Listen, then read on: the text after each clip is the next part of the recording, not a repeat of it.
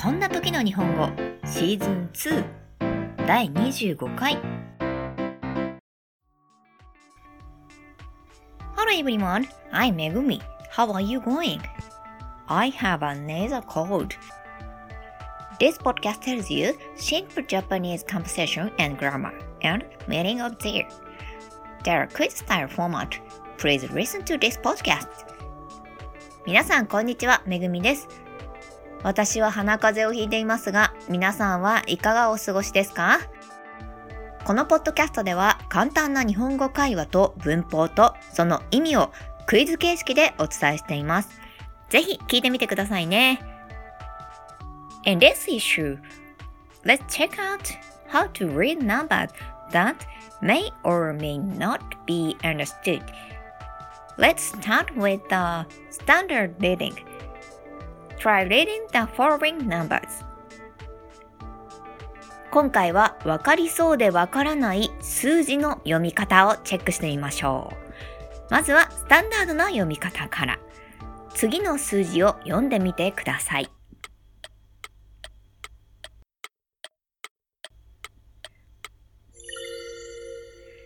I will read it out to you. Check you are right. 私も読み上げてみます。正解していたか確認してみてくださいね。1、2、3、4、5、6、7、8、9、10 The next step is to pronounce the time. Read. 続いて時間の読み方です。読んでみてください。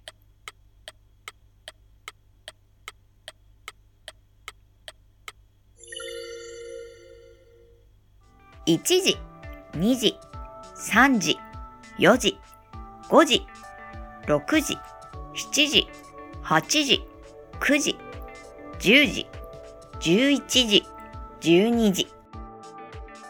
What do you think? Four or seven might have read a little differently. どうでしょうか ?4 や7が少し違う読み方だったかもしれません。Next concert, how the date read? 次は日付の読み方です。読んでみましょう。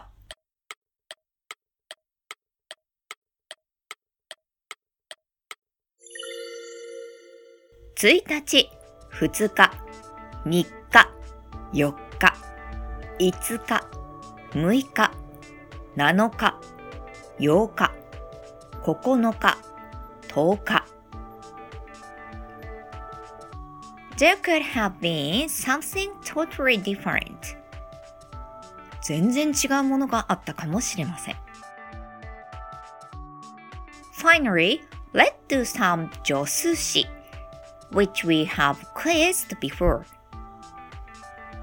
最後に以前もクイズにした助数詞がついた場合の数え方をやってみましょう。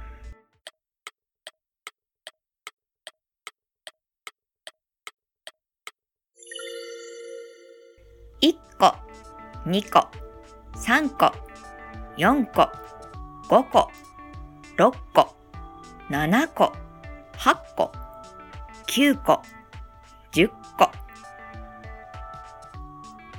1人、2人、3人、4人、5人、6人、7人、8人、9人、10人。